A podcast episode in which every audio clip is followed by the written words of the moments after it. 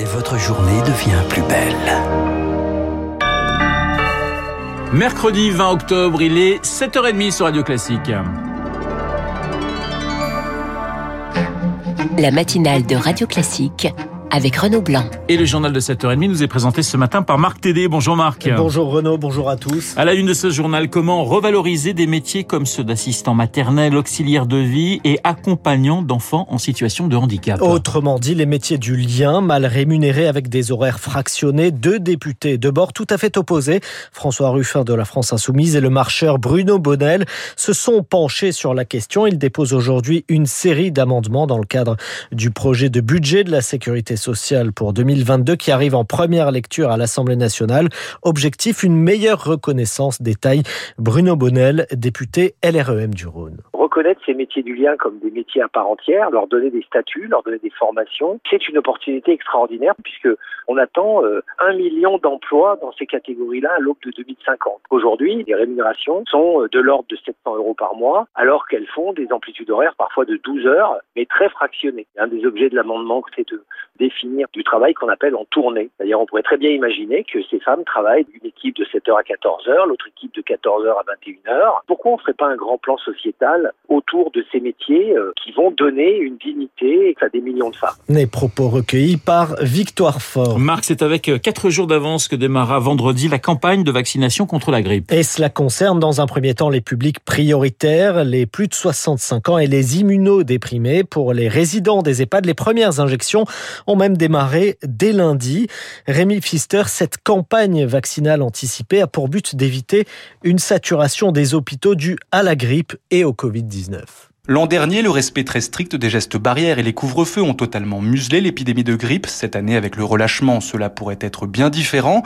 L'urgence d'une bonne couverture vaccinale avant l'hiver est donc primordiale, selon Philippe Besset, président de la Fédération des pharmacies de France. On repère des résurgences de virus et donc il faut que les, les personnes fragiles se fassent vacciner aussi contre la grippe. Et par ailleurs, euh, ça tombe plutôt bien puisque la, la Haute Autorité de Santé nous a recommandé de vacciner les troisièmes doses de vaccin Covid en même temps que la vaccination antigrippale. Donc cette euh, campagne se passe au, au bon moment pour éviter euh, ces maladies qui vont devenir euh, malheureusement récurrentes. D'autant que pour l'instant, on ignore tout de ce que la cohabitation de la grippe et du Covid pourrait avoir comme conséquence.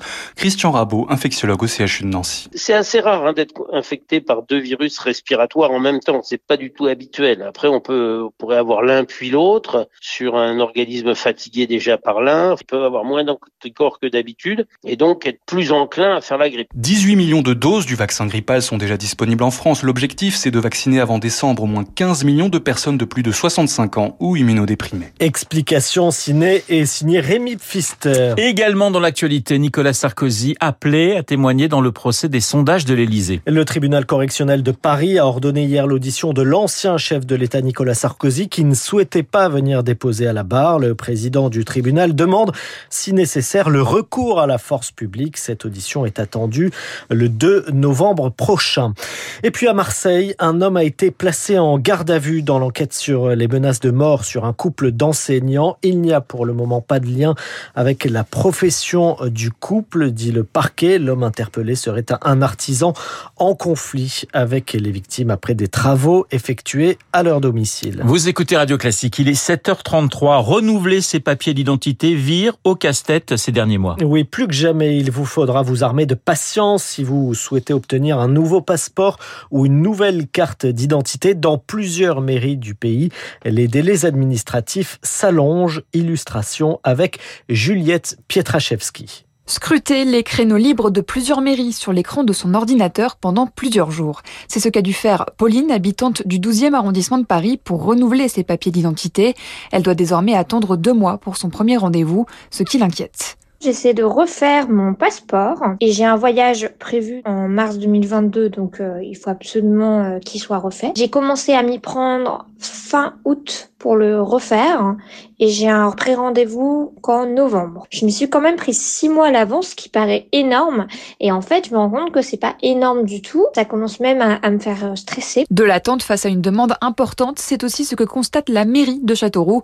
Il faut presque un mois pour obtenir un rendez-vous, un délai plus important que d'habitude. Florence Petit-Pèze, maire adjointe et déléguée aux affaires générales, l'explique en partie par la crise du Covid. Étant donné que maintenant on peut à nouveau aller au-delà des frontières, je pense que les gens se rendent compte que leur carte, elle est périmée, donc ils refont la demande. Mais même en les prenant en urgence, il faut au moins quinze jours, trois semaines pour faire une carte d'identité. Autre observation de cet élu de Châteauroux, des demandes de franciliens qui cherchent à raccourcir leur délai d'attente. Et un reportage signé Juliette Pietraszewski. À l'étranger, la Corée du Nord poursuit ses essais balistiques. Une Pyongyang confirme ce matin un tir d'essai depuis un, un sous-marin cette fois-ci. Le Conseil de Sécurité des Nations Unies se réunit en urgence cet après-midi à New York sur cette question à la demande du Royaume-Uni et des États-Unis. Et puis, plus près de nous, Marc, la Pologne poursuit son bras de fer avec l'Union européenne. Hier, devant les eurodéputés à Strasbourg, le Premier ministre Mateusz Morawiecki a dénoncé un chantage de l'Union européenne qui pourrait sanctionner son pays et réduire ses subventions si Varsovie persiste à contester la primauté, la primauté du droit européen sur sa constitution. Alors, le Premier ministre polonais est-il prêt à exposer son pays à ces risques ? Certainement pas, explique Jean-Charles Chourek.